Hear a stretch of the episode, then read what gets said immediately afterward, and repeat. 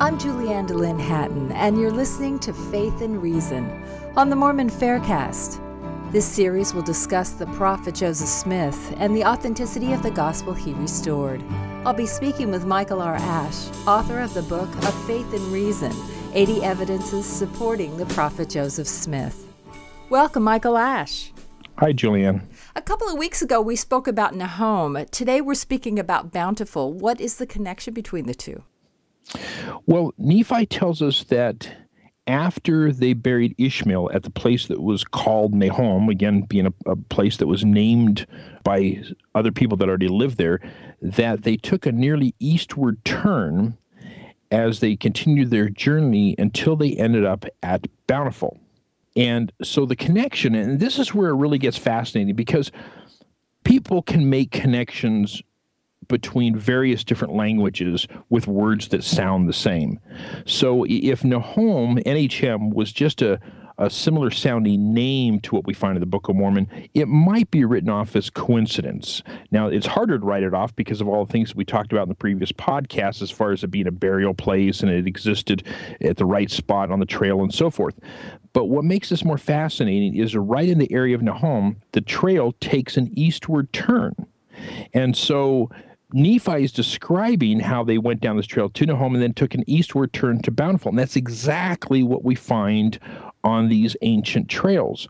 And this eastward turn uh, led to the, eastern, southeastern end basically of the Arabian Peninsula to the coastal line where Nephi said they came to Bountiful. And, and that's exactly what we find in the geography of the uh, Arabian Peninsula. Interesting. Now, critics say, one particular critic said, Arabia is bountiful in sunshine, petroleum, sand, heat, and fresh air, but certainly not in much fruit and also wild honey. What do we know now about bountiful?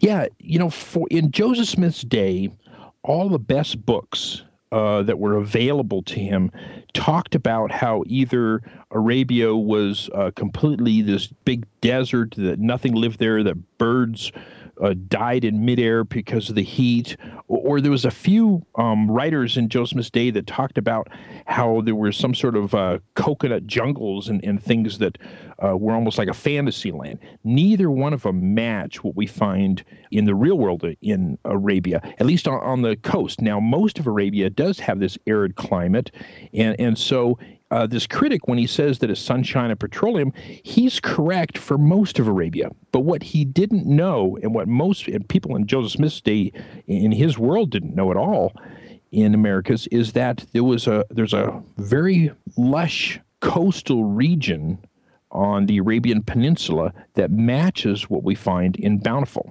Now, where is this area?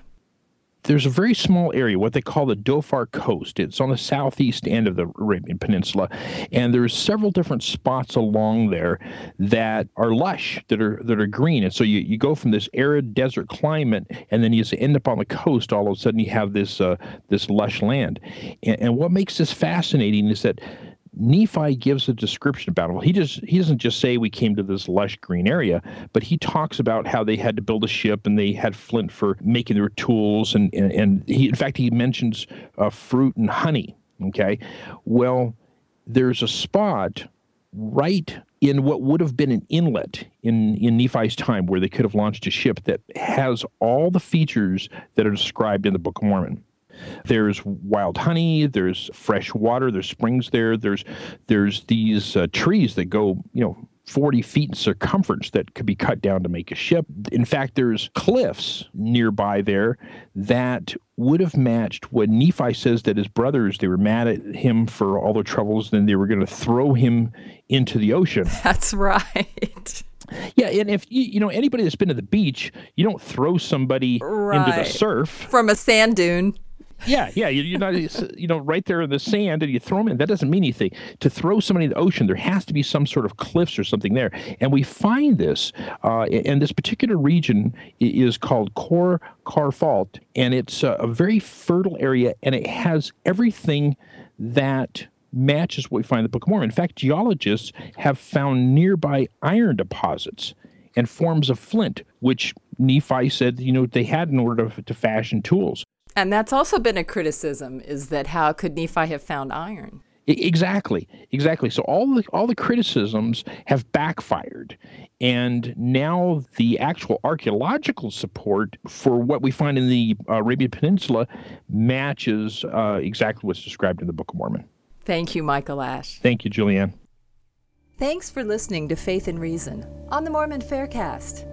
I'm your host, Julianne Dehlin Hatton, inviting you to keep the faith Michael R. Ash is the author of the book Shaken Faith Syndrome Strengthening One's Testimony in the Face of Criticism and Doubt, as well as the book Of Faith and Reason 80 Evidences Supporting the Prophet Joseph Smith. Faith and Reason is produced by Tom Hatton with music courtesy of Arthur Hatton.